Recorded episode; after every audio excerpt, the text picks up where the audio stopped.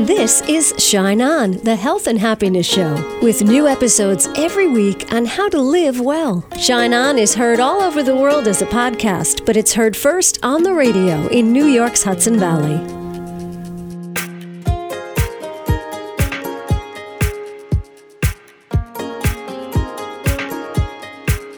Hi, it's Casey. Thank you so much for tuning in to Shine On. If you are stuck and if you are beating yourself up because there's something in your life you just can't fix or change or move past, I am here to tell you I hope this podcast and radio show today just changes your life. Laura K. Connell is our guest, and she's talking about the five family roles in dysfunctional families. And you're going to find out it's not your fault. Shine On, brought to you by New York Ketamine Solutions. We'll be right back.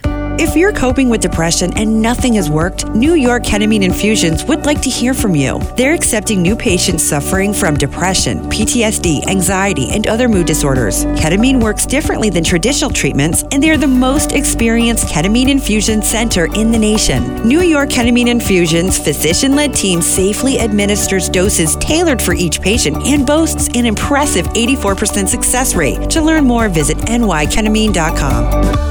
Hi, it's Casey. Laura K. Connell is a trauma expert. In her new book, It's Not Your Fault The Subconscious Reasons Why We Self Sabotage and How to Stop, you might just find yourself or someone in your family, and all of life just might start making more sense to you. We've got the scapegoat, the hero, the mascot, the lost child, and the enabler. Some people grew up in homes where it wasn't safe to tell the truth. Some people grew up in homes where everybody just really early on and tacitly bought into the same lie. Like, okay, this is our deal. We have to make it look good, but it doesn't have to be good. And we're just all gonna play a role to keep this secret intact. If you grew up in a household like that, you may have lived with the scapegoat, the hero, the lost child, the mascot, the enabler. These are five of the archetypal roles, archetypal patterns that people embody in a dysfunctional family. And it's a coping skill to get you through this unnatural terrain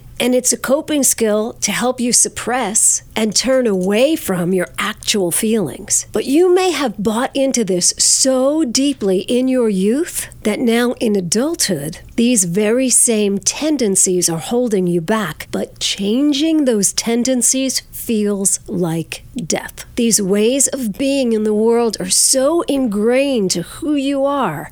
You are quite convinced there is no other way to be. And it feels so genuine, but it's really just a coping skill. Laura K. Connell is our guest. Your book is called It's Not Your Fault. So, Laura, I want to know what's not our fault? Is it not our fault that we chose the role, or not our fault that we can't change it? Great question. So, in my opinion, a lot of the self sabotage that we deal with as adults, that we blame ourselves for, and that honestly a lot of the self help out there blames us for tacitly, even if they don't say it out loud, there is a sense that it's your fault, it's your responsibility uh, this is what you need to do. And it can be quite tough, you know, quite mean spirited sometimes. And so my argument is that self sabotage almost all the time comes from things that happen to us in childhood. And these are instances of, let's call them unmet needs, could be emotional abuse and neglect, but it doesn't even have to be that severe, just a sense that your needs weren't being met the way they should have been, at least for you. And this creates coping mechanisms in you to survive the pain of that. And as adults, these tend to look like self sabotage. So things that really in your child's heart kept you alive, helped you survive back then, become very maladaptive in adulthood. So that's my argument in the book.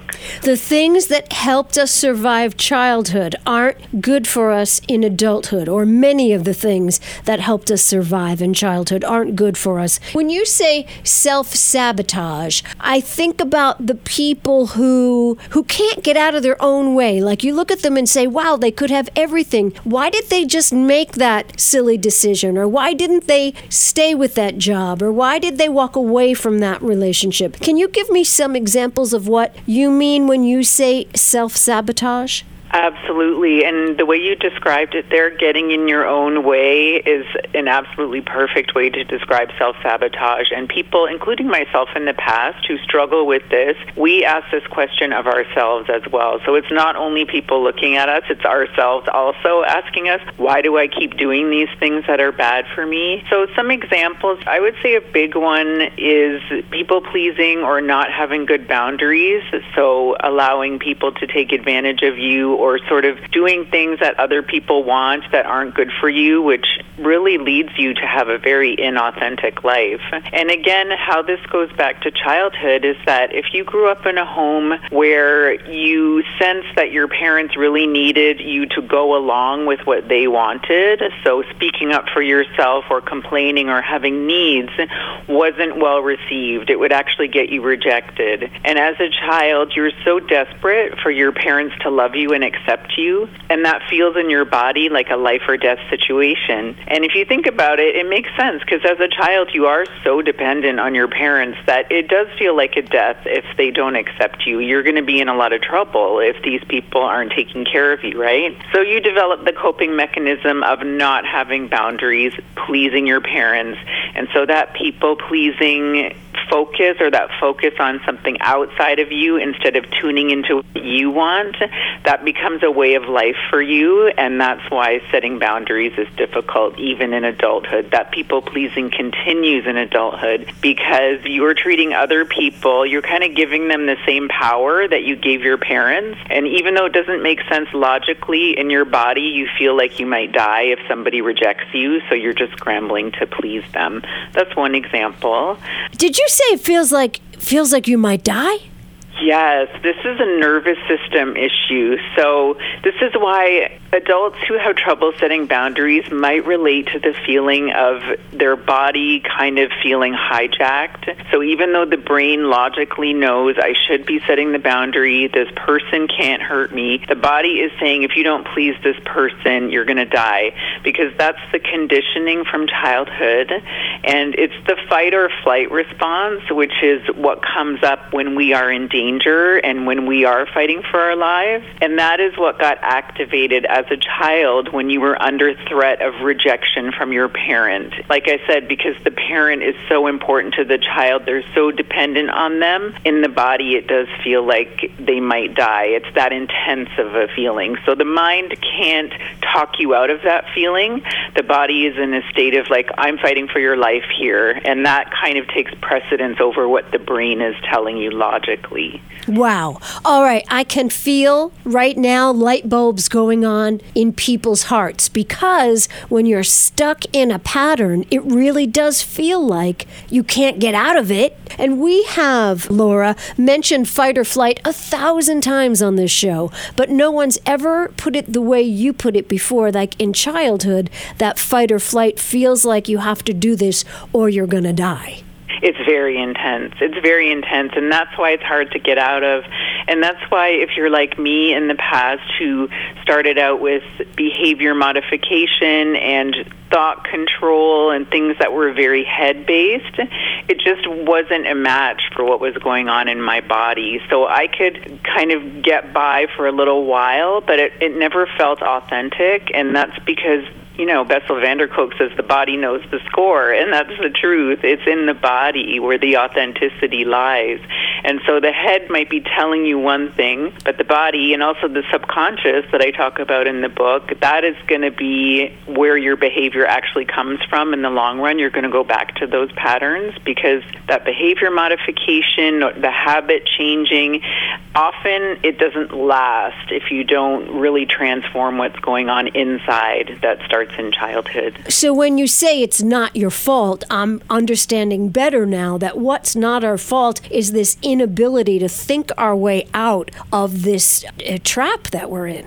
Absolutely, yes, absolutely. And also that self sabotage is not a sign of weakness or a lack of willpower or a lack of discipline. It might look like that, but often people who are self sabotaging as a result of childhood trauma, they have a lot of willpower, they have a lot of self discipline, but they still can't get out of these patterns. Right. They have a lot of willpower because they had to work so hard at whatever it is they had to work so hard at to survive whatever whatever happened in childhood. You said it exactly right. And the energy is going into that survival, whether that's real or imagined. Again, the nervous system doesn't know what's real or imagined, it just knows how it feels.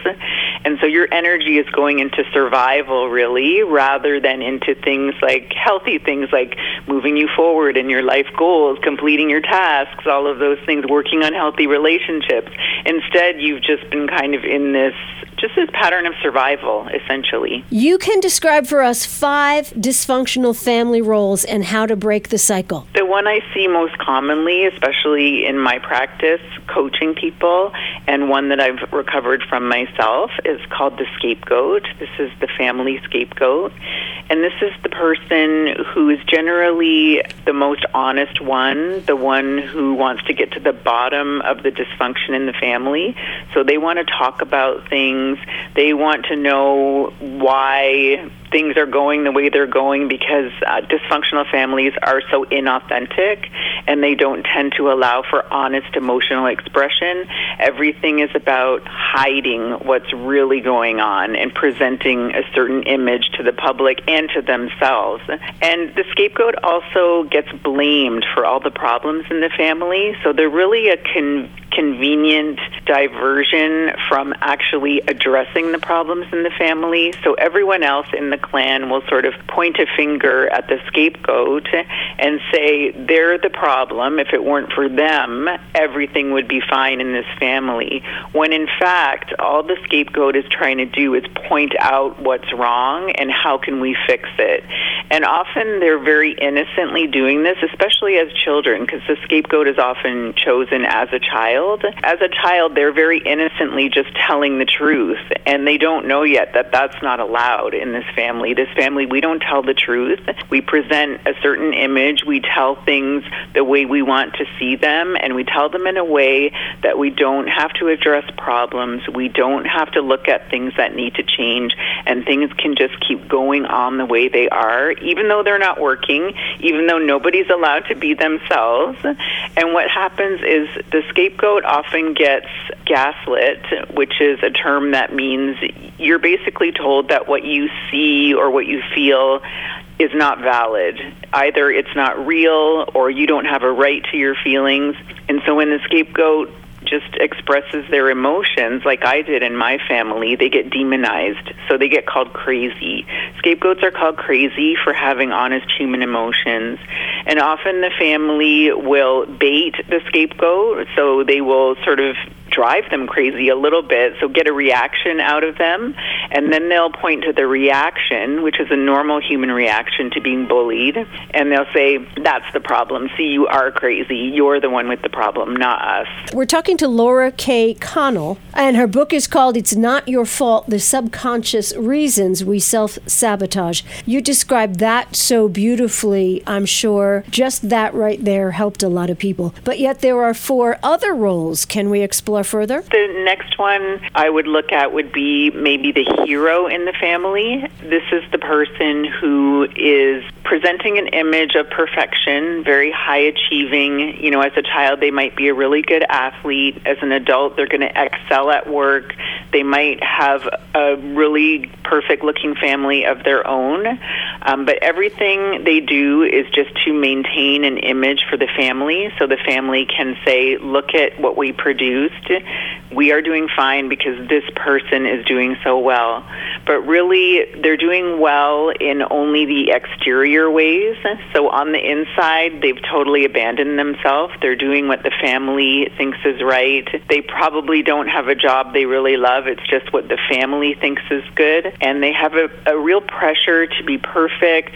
They don't have intimacy in their lives because they don't allow themselves the vulnerability that's required to have have true relationships with people. So everything about them is kind of like a shell. They're just there to kind of prop up the family system, show the world that we're doing okay because our son or daughter is doing so well. Look at them. How did they get that way? Often, you know, these things get chosen subconsciously, and that's a, one of the taglines in my book is about the subconscious. So it's not always a conscious decision that the family makes. Sometimes it is, but it might just be the person who is sort of well suited to that role. So if one of the children is excelling at something, then all of a sudden they get put into that role of, okay, that's what you do. You're the one who's perfect. You're the one who gets everything right. You're the one who gets straight A's. You're the one who's the amazing athlete, whatever it is. And what they actually want or need, their emotions, those don't matter. Those get set aside. They're just there to represent the family well. But then they take on that role with great gusto.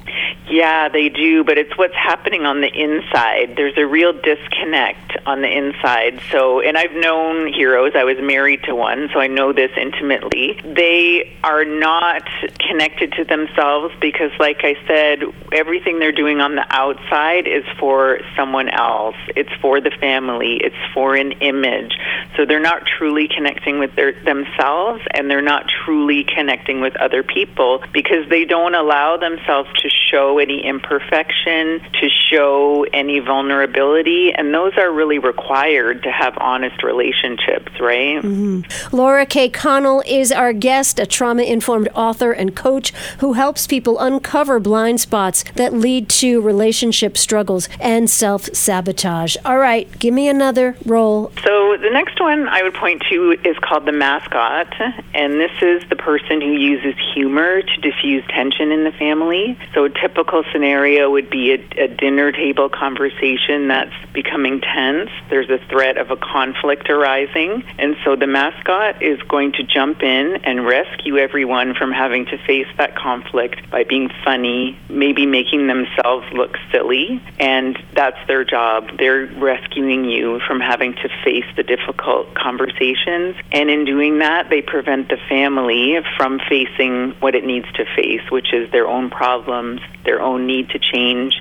All the roles in these families are really designed to prevent change and to prevent families from looking at the thing that they actually need to look at because families need a crisis in order to change. Everybody needs a crisis in order to really change, and all these roles prevent that from happening. And the mascot, like the hero, is missing out on the intimacy in life because all they're concerned with is um, helping other people avoid conflict. And so avoiding conflict, again, is not the way to have intimacy in relationship. It, it's really going to avoid intimacy. So that's what they're missing in their lives. We've got the mascot, the scapegoat, the hero, and and we also have the lost child, and that's the one who, just like it sounds, is kind of invisible in the family. So they've made a decision, whether it's conscious or not, that they're really going to fly under the radar. They're going to try not to be noticed, and this is how they escape the pain of the conflict in the family. But what it means is that they feel like they're not really part of the family, and they feel as though their needs and wants are not being met, but they don't know how to voice those.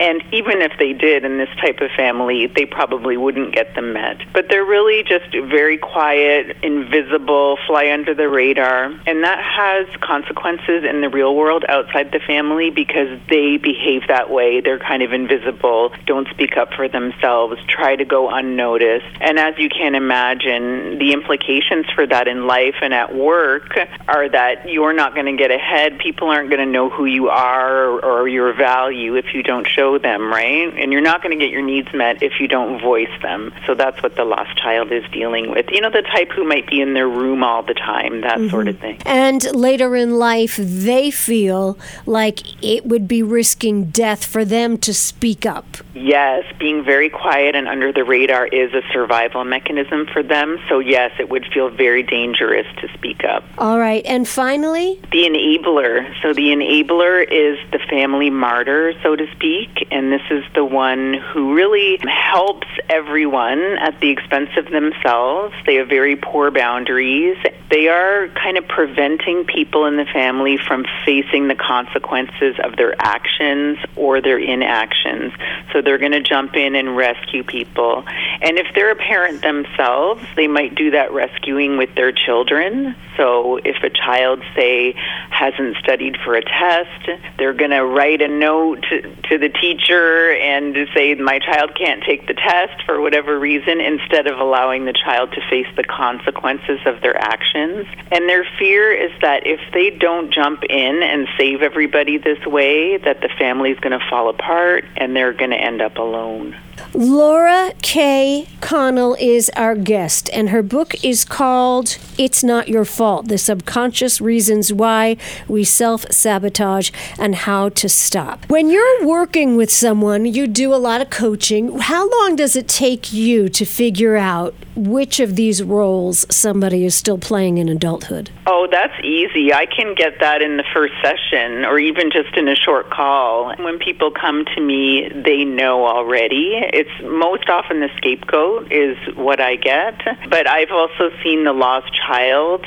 Those are the main ones I get. Maybe a little bit of enabler, but scapegoat by far the most. And I think that might be because the scapegoat, like I said, is the one seeking the truth. It's the one who really wants to get to the bottom of things. They tend to be most likely to go for help, right? And the hero's not coming near you because their whole their whole structure is to just put up this big facade. Yes, and you know it's interesting because I have had heroes, and generally male. I don't know what the ratio is, like if there's more male or female, but I've had male heroes DM me on Instagram, sort of on the down low, and say, "Oh, I'm the hero in my family. You know, can I talk to you?" They are aware once they get the tools to know. Like I have a quiz on my website, so that's normally where people find out which role they play. And yeah, the hero can be confusing because it's so rewarded externally, but on the inside, they sense that something is not right. I guess it's possible that later in life, a hero could find themselves in a relationship with a scapegoat, and the scapegoat wants the truth, and the hero's like, yeah, we're not going near it. I mean, I'm, i bet this makes mm-hmm. for some interesting dynamics in personal relationships.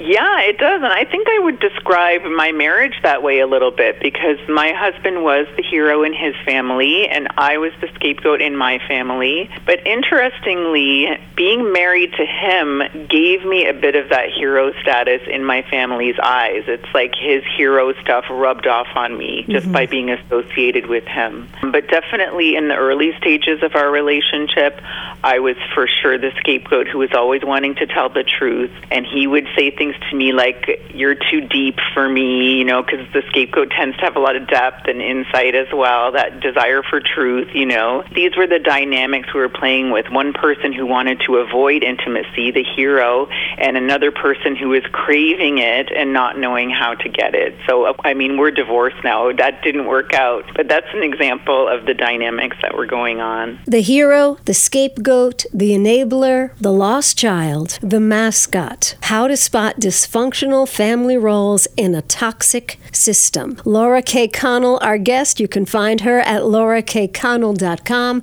We'll be right back with our thought for the day.